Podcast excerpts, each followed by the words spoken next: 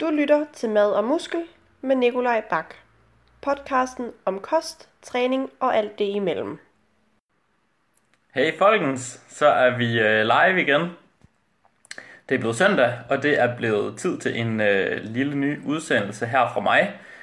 Og øhm, ja, jeg vil lige starte med at sige, at jeg har været en lille smule øh, sløj i dag, så hvis jeg lige pludselig løber ud og ørler, så, så er det sgu derfor. Men øhm, nu havde jeg lovet, at der ville komme en live-udsendelse i dag, øh, og det har jeg glædet mig til, så det gør vi fandme, og så må vi, øh, så må vi tage den derfra.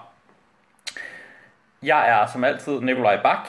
Øh, jeg er uddannet inden for medicin med industriel specialisering, så er jeg personlig træner og foredragsholder og øh, træningsskribent.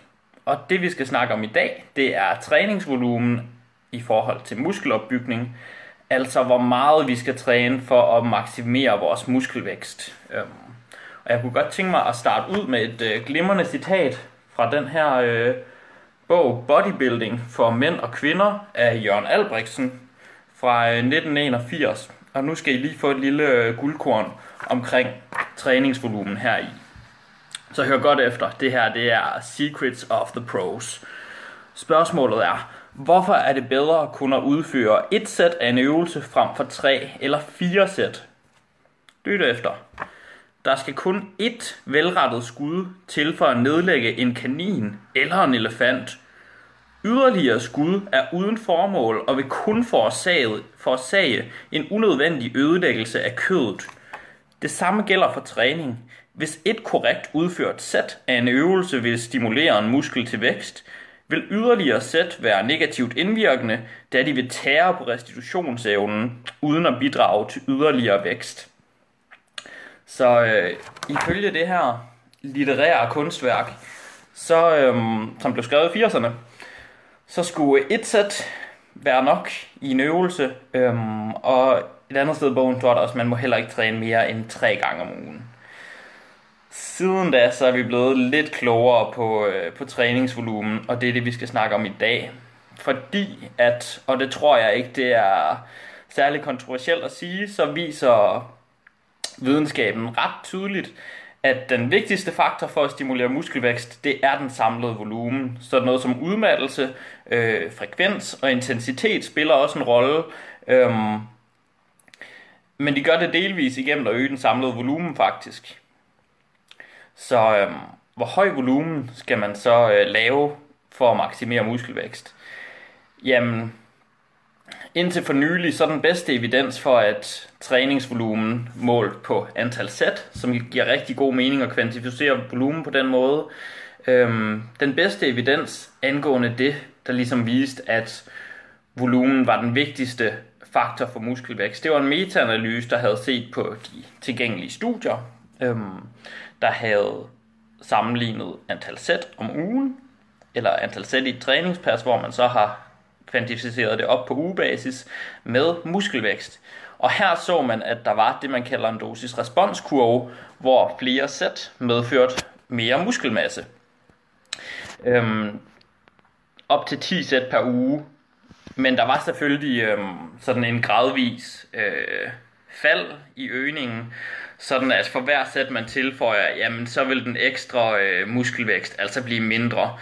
Øh, og det vil sige, at der er et eller andet loft på et tidspunkt, hvor vi ikke bygger mere muskelmasse af at tilføje flere sæt, og det giver jo rigtig god mening, fordi på et eller andet tidspunkt, så bliver kroppen øh, udsat for en stimulus, der er alt for høj til, at vi kan restituere fra den, og til, at vi kan tilpasse os til den, og så vil man altså komme ud i overtræning eller skader. Men hvor det her loft ligger, det er... Øh, svært at svare på, specielt ud fra den her tidligere metaanalyse, fordi der var ikke lavet særlig mange højvolumenstudier, øhm, og det var derfor, den kun kunne, kunne fastslå op til, hvad der skete øh, på 10 sæt per uge, simpelthen fordi der var ikke lavet nok studier med en volumen over den mængde sæt.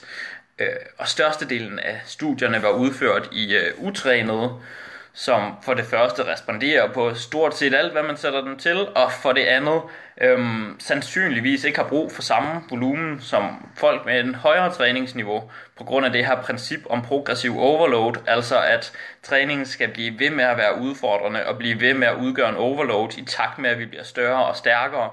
Og derfor giver det jo god øh, mening, at hvis man er mere trænet, hvis man har længere træningserfaring, jamen så skal man også bruge en større træningsmængde. Det vi så skal snakke om i dag, det er et øh, nyt studie, der er udkommet, som er blevet øh, meget omdiskuteret. Øh, et studie af Brad Schoenfeld og Brad Contreras, og James Krieger har været inde over statistikken, og en masse andre folk, som jeg ikke lige kan huske. Det de har gjort, det er, at de har trænet, øh, trænet personer. Jeg mener, de havde omkring fire års træningserfaring. Øhm, men det kan jo i virkeligheden være en masse altså forskelligt, alt efter, efter hvor effektivt de havde trænet. Øhm, gennemsnitligt så bænkede de lige over 90 kilo og squattede lige over 110 ved starten af programmet, så vidt jeg husker. Så det siger jo noget om deres træningsniveau. Altså ikke mega avanceret, men alligevel en rimelig god sådan grundtræningsstatus i forhold til mange andre, og specielt i forhold til, hvem man ellers bruger i træningsstudier. De her øh, forsøgspersoner, der var 45 stykker til at starte med, men 11 droppet ud undervejs, sådan at øh, studiets resultater er baseret på 34 personer. De blev fordelt i tre grupper, øh, de her voksne mænd. Den ene gruppe skulle træne med et sæt i hver øvelse, den anden gruppe skulle træne med tre sæt i hver øvelse, og den sidste gruppe skulle træne med fem sæt i hver øvelse. Øhm, øvelserne, som de brugte, det var bænkpres og military press, og seated row og lateral pull down. Øh, ej, lat pulldown selvfølgelig. Og øh, Derudover så var det til benene benpres, squat og øh, et bens leg extensions. Og de trænede altså tre gange per uge, det vil sige at eller hvis vi kan sige opdele det i over- og underkrop, jamen så var øh, volumen i den lave gruppe 6 sæt til øh, overkroppen og 9 sæt til musklerne i underkroppen. Til øh, gruppen, der lavede 3 sæt per øvelse, har det jo så været 18 sæt til musklerne i overkroppen og 27 sæt til musklerne i underkroppen, altså quads, der blev trænet. Og i højvolumengruppen, jamen der var det så 30 sæt til musklerne i overkroppen, og 45 sæt til forlåret. Og det må man sige, det er en rigtig høj volumen. Men hvad fandt man så ud af? Jo, efter de her øh, 8 ugers træning på det her program, jamen øhm, der så man, at der var den her dosis-responskurve mellem øh, antal sæt og muskelvækst, som man også har set øh, tidligere, hvor at flere sæt, det betød en større muskeløgning hen over programmet. Øhm, effekten var størst mellem, øh, mellem 5 og 1 sæt, altså den var større end den var mellem 3 og 5 sæt igen, den her effekt, der ligesom vil, vil aftage over tid, når man tilføjer volumen. Men der var altså en dosis-responskurve hen over, øh, hen over forholdet mellem muskelvækst og antal sæt. Så flere sæt, det gav større muskelmasse. Også helt op til den her rigtig høje volumen med 30 sæt til overkroppen og 45 sæt til musklerne i øh, underkroppen. Og det er ret vildt. Hvad det så betyder, det vender vi tilbage til om lidt, fordi man så også på styrke. Der var der til gengæld ikke nogen effekt. Altså, øh, der var ikke nogen forskel i øh, styrketilvæksten mellem grupper, alt efter om de kørte et sæt, eller tre sæt, eller fem sæt per øvelse. Det er ret vildt. Øhm, og det siger jo noget om, at volumen er en væsentlig vigtigere faktor for muskelvækst end, øh, end for styrkeøgning. Man skal dog være opmærksom på, at det har jo ikke været øh, styrkeløfttræning, de har lavet. Det har været mere sådan bodybuilding-agtig træning med Dels har de kørt inden for en rep range på 8-12 reps per sæt, det vil sige en, en øh, antal gentagelser, hvor man ikke anvender helt tunge vægte, som man, øh, man ellers ville skulle bruge, hvis man skulle øge styrken maksimalt. Styrken den blev målt i en af dem i bænkpres og i squat. Så det er klart, at hvis de måske havde trænet med lavere reps, der havde været mere sådan stimulerende for styrkeøgning, jamen så havde det måske været lettere at se en forskel. Øhm, der var heller ikke nogen forskel i, muskel, hvad hedder det, i muskeludholdenhed mellem de to grupper. En anden ting var, at man havde så også kun 90 sekunders pause mellem sæt. Og igen, specielt hvis man er ude efter styrkeøgning, så vil man nok have større pauser mellem sæt for at kunne anvende tungere vægt. Og igen, så tænker jeg også, så havde det været sandsynligt, at der havde været en eller anden effekt af træningsvolumen på styrken. Men det fandt man altså ikke, og det er heller ikke rigtigt det, der er emnet for den her øh, udsendelse. Så lad os gå tilbage til det her omkring muskelvækst.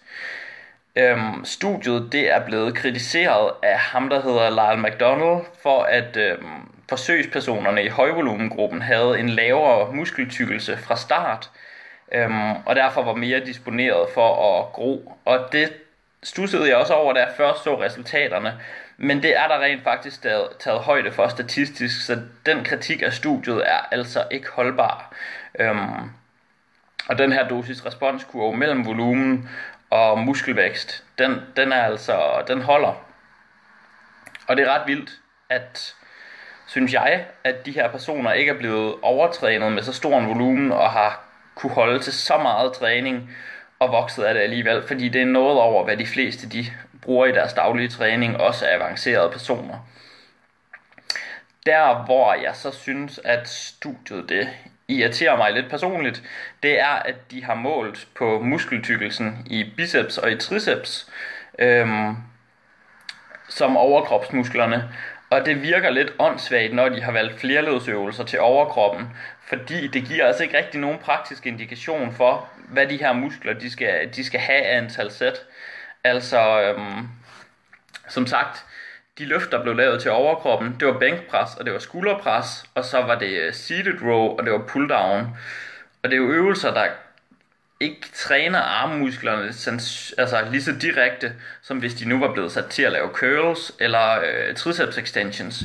Så hvor meget tæller de her sæt egentlig for i praksis? Det er sådan lidt svært at fastslå, og jeg forstår ikke rigtig, hvorfor de ikke havde målt på muskeltykkelsen i øh, brystmuskulaturen for eksempel, eller i hvert fald havde taget nogle helkropsmålinger med, altså for eksempel lavet en DEXA-scanning af personerne for at se, om de havde smidt noget, øh, noget muskelmasse på på helkropsniveau, når de alligevel har trænet et helkropsprogram.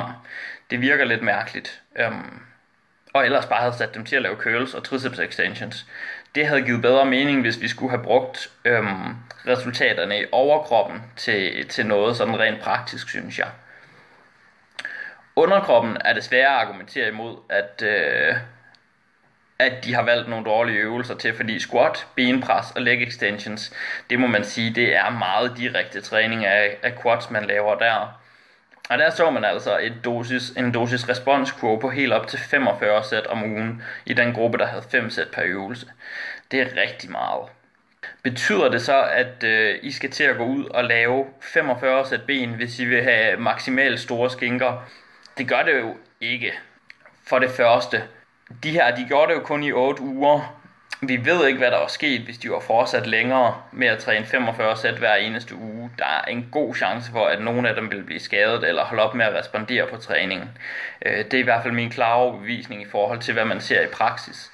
Derudover, så skal vi også lige vende tilbage til det her med pauselængde, fordi de holdt 90 sekunders pause mellem sæt, hvor at hvis de nu havde holdt 2-3 minutters pause mellem sæt, som mange gør i praksis, jamen så ville de have fået flere reps per sæt, og fået en større samlet volumen. Så de her sæt med kort pauser, kan man sige, de tæller altså ikke helt på samme måde, som hvis det nu havde været øh, sæt med længere pause imellem, hvor de stadig var kørt til failure. De kørte til failure i det her program, skal jeg lige huske at sige, altså til de ikke havde flere gentagelser i tanken. Så det er jo igen en begrænsning. Hvad kan man sige, hvad kan man så bruge de her resultater til i praksis? Jamen vi kan i hvert fald se, at der er endnu mere evidens for, at volumen det er bare en super vigtig faktor, hvis du træner efter muskelvækst. Hvor høj din øh, individuelle volumen skal være, det er så spørgsmålet. Og det er jo forskelligt fra person til person. Nu fik jeg et øh, spørgsmål, som jeg egentlig øh, synes var meget fint i den her sammenhæng. Forud for undersøgelsen, jeg finder det lige her, eller forud for udsendelsen hvor der blev spurgt, hvis man er interesseret i at tracke sin volumen, vil det så være fordelagtigt at tage højde for alle sæt eller kun hårde sæt, og hvad er kriterierne efter din mening for et hårdt slash godt sæt med hypertrofi som eneste mål? Hypertrofi det betyder muskelvækst for jer, der hører med. Og så spørger han derefter udmattelsesgrad som vigtigste parameter. Jamen, øhm, først og fremmest, så er det øh, hvis man gerne vil vide, hvad ens optimale volumen er, og hvor meget træning man kan, man kan restituere sig fra, så giver det jo rigtig god mening at tracke sin volumen og måle den. Ingen tvivl om det. så kan man sige, hvordan måler man den bedst? Og man kan selvfølgelig godt prøve at tage højde for udmattelsesgraden. Det man kunne gøre, det var, øhm, først og fremmest vil jeg ikke tælle opvarmningssæt med, fordi de tager sandsynligvis ikke særlig meget restitutionsmæssigt, og i forhold til stimulus er udmattelsesgraden nok så lav, at det ikke er særlig meget muskulært arbejde, man får der, i hvert fald når man er, har trænet i noget tid, og der ligesom skal en overload til, for at, at træningen ligesom bliver stimulerende. Så jeg vil ikke til opvarmningssæt med. Så er der det her med udmattelsesgraden, altså hvornår er et sæt hårdt. Man kunne godt prøve at tage højde for det. Øhm, det kunne være, at hvis man øhm, sagde, at man havde lavet et sæt til failure, så ville det tælle som et sæt, som det har gjort i det her forsøg, hvor hvis man havde lavet det til en RPE 9, så ville det tælle som 0,9 sæt. Havde man lavet det til en RPE 8, så ville det tælle som 0,8 sæt. Det var en måde at gøre det på, men egentlig synes jeg, at der prøver man at gøre noget øhm, præcist, som ikke er så præcist i forvejen. Og jeg tænker ikke, at det er særlig meget ekstra, man får ud af at skulle track det så nøjagtigt. Det vigtige, synes jeg, er, at, at man kan sige, at det er samme type volumen, man tracker over tid. Øh, og hvad mener jeg med det? Jo, hvis ens RPE, altså udmattelsesgrad, øh, der er også nogen, der måler det, det man kalder RIR, Reps in Reserve, altså hvor mange gentagelser man har i tanken ved slutningen af en sæt. Hvis, den, øh, hvis udmattelsesgraden stiger ens hen over sine træningscykluser, så er det jo ikke super vigtigt, hvor meget hver tæt, hver, hvad hedder det, hvor meget hver sæt tæller. Hvis vi nu siger, at man går fra en øh, riger 2 til en riger 1, øh, eller det vil så sige en RP8 til en RP9 på sin sæt hen over træningscyklusen, jamen hvis man gør det konsekvent hen over cykluserne, så tæller man jo volumen på samme måde. Så kommer man også ud over det problem med, at øhm, hvis vi nu tæller sæt til triceps for eksempel, så er det klart, at en øh, dip vil give en højere belastning på kroppen rent systemisk, end en cable pushdown vil, selvom begge dele giver et sæt til triceps. Men det vil give en forskellig volumen og en forskellig belastning af systemet. Men hvis man har inddelt sine øvelser i kategorier, øhm, så giver det rigtig god mening at track antal sæt alligevel, hvis vi nu for eksempel siger, at vi har en kategori, der hedder dødløft i vores træningsprogram, hvor vi skifter øvelser ud, fordi det er en god øh, idé over tid i forhold til ligesom at, øh, og hvad skal man sige, at komme af med noget træthed i systemet og give nye stimulus, så er det en god idé i forhold til muskelvækst og rotere øvelser over tid. Øhm, hvis vi nu siger, at vi har en dødløftkategori, jamen så giver det god mening at antage, at konventionel dødløft og heksbar dødløft og sumo dødløft vil stresssystemet i nogenlunde samme omfang, altså vi vil tælle de samme sæt der i den kategori, øhm, hvor at for eksempel squat, benpres, hack squat, det vil også være samme øvelseskategori, der bliver roteret der. Så det, det sæt, der er nogenlunde påvirker systemet ens, som vi tæller. Så hvis vi gør det på den måde, at det er de samme øvelseskategorier, vi har i vores træningsprogram, og det er samme udmattelsesgrad, vi stiger indenfor i hver sy- træningscyklus, jamen så giver det jo god mening bare at tælle hvert sæt som et enkelt sæt, fordi de faktorer, der ligesom øh, påvirker det, altså typen af øvelse og udmattelsesgraden i ens over hver træningscyklus, set i forhold til hinanden. Det håber jeg, det giver mening. Jeg har klaret det uden at ørle indtil videre. Nice. Nej, noget andet, som jeg synes er øh, spændende at tracke, nu vi er, er inde på at track volumen, det er, hvis jeg lige skal vende tilbage til det her med styrke, at så så man jo ikke nogen øhm, styrkeøgning i, øh, eller jo, man så styrkeøgning, men man så ikke nogen forskellige styrkeøgning i squat eller bænkpres, en af dem. Altså forsøgspersonerne blev gennemsnitligt lige stærke, øhm, lige meget om de trænede 1, 3 eller 5 sæt per øvelse. Der var i hvert fald ikke statistisk signifikant forskel imellem, hvor stærke de blev. Men, og det er ret spændende, øhm, ham James Krieger her har kigget på, hvor meget de forbedrede sig til træning i øh, den eneste, eneste isolationsøvelse i programmet, altså leg extensions. Og der så han, at der var en sammenhæng mellem antal sæt deri, og forbedringer deri dels, og hvad hedder det, Nej, og dels hvor meget de forbedrede sig deri hen over træningsprotokollen og deres muskelvækst. Så det vil sige, at selvom styrkeøgninger i de store øvelser, squat og bænkpres, ikke var repræsentative for, øhm, for øget muskelmasse, så var det, at de blev bedre i leg extensions faktisk repræsentativt for det. Og det synes jeg er lidt spændende, og det er sådan noget, der passer rigtig godt ind i min øh, personlige bias. Jeg gør det med mine klienter, at jeg tester dem i øh, leg extensions og chest presses og sådan andre maskineøvelser, hvor der ikke rigtig er nogen store motoriske krav, øh, ud fra en tanke om, at det giver god mening, at de er mere, hvad skal vi sige, øh, hvor meget vægt du flytter i en leg extensions hen over din sæt, afhænger mere af, hvor meget muskelmasse du har i benene. Hvor man kan sige, sådan noget som squat, er der meget større tekniske krav, der er meget større motoriske krav, og du bliver bedre til den færdighed at squatte hen over en træningscyklus. Hvilket vil sige, at fordi du bliver stærkere i squat, er det ikke nødvendigvis kun fordi du har fået større ben. Og det var også det, man så her, at, at styrkeøgningen var ikke på den måde repræsentativ for muskelvækst. Så øhm, det, at man har nogle isolationsøvelser i et program, som man tracker sin fremgang i hen over programmet, det mener jeg, og det giver også god mening ud fra, hvad man så i det her nye studie, at det er en ret god indikator for, at man har bygget muskelmasse. Det kunne være, at man gjorde det under træningsprotokollen, ligesom her, hvor man ser på, bliver du bedre i samtlige sæt, eller det kunne være ved at lave sådan nogle reptester i de her isolationsøvelser ved, øh, ved start og slut i en træningscyklus. Jeg, jeg gør lidt forskelligt alt efter, hvilken klient det her jeg har at gøre med, og hvor vigtigt det er at track det her. Øhm, hvis vi så lige skal prøve at samle op på det her nye studie, jamen hvad viser det os egentlig? Det viser os i hvert fald, at der er en klar sammenhæng mellem volumen og muskelvækst, og at mange sandsynligvis kan træne med en højere volumen, end de egentlig gør, og respondere godt på det.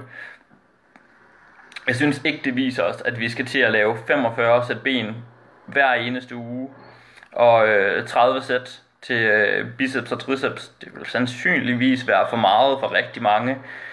Men det kan man jo let finde ud af, om det er, hvis man tracker sin volumen, som vi var inde på tidligere.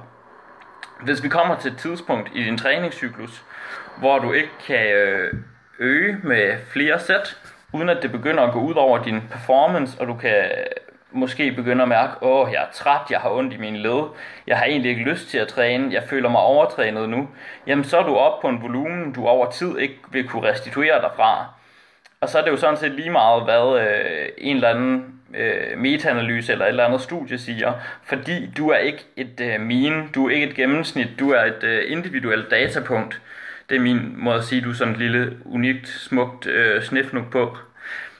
Nej, men i hvert fald, det er en måde at teste, hvor du rent faktisk øh, bør ligge i volumen.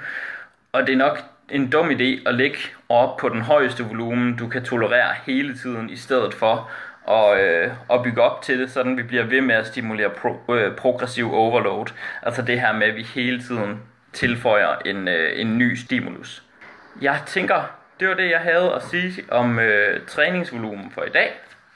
Lav en masse sæt, hvis I er interesseret i muskelvækst, lad være med at smadre helt igennem. Øhm, nu havde jeg den her bodybuilding for mænd og kvinder op tidligere, og den kommer lidt fra sådan et paradigme om, at det handlede om at jagte sådan en følelse i et enkelt sæt, hvor man bare skulle helt til grænsen og helt smadre igennem, og bare ødelægge musklen så meget som muligt i et sæt, fordi det var ligesom at skyde en elefant. Men det begrænser bare vores samlede volumen, hvis man kører helt til grænsen i hvert eneste sæt, fordi det betyder, at i næste sæt, der er du bare meget mere påvirket af, af træthed, så du vil ikke kunne lave lige så mange gentagelser samlet, og det er altså vigtigere at kunne, øh, kunne lave nok løft og nok sæt samlet, når man er ude efter, efter muskelvækst. Det var i hvert fald det, jeg havde at sige for i dag. Jeg vender tilbage igen næste søndag, og jeg håber, I har fået noget ud af den her øh, lille rant om, hvor mange sæt I skal lave for maksimal muskelvækst. Ellers så må I bare lave et sæt per muskelgruppe, fordi det er jo sådan, man slår en kanin eller en elefant ihjel. Hvis du har øh, hørt den her udsendelse på en øh, podcast-app, jamen så må du meget gerne smide en anmeldelse. Og hvis du har øh, hørt mig rante på YouTube, så smid et like og subscribe det kunne være rigtig fedt, så jeg stadig har øh, mulighed for at, at køre de her øh, podcast for jer. Indtil da, så have det rigtig godt derude. Vi ses.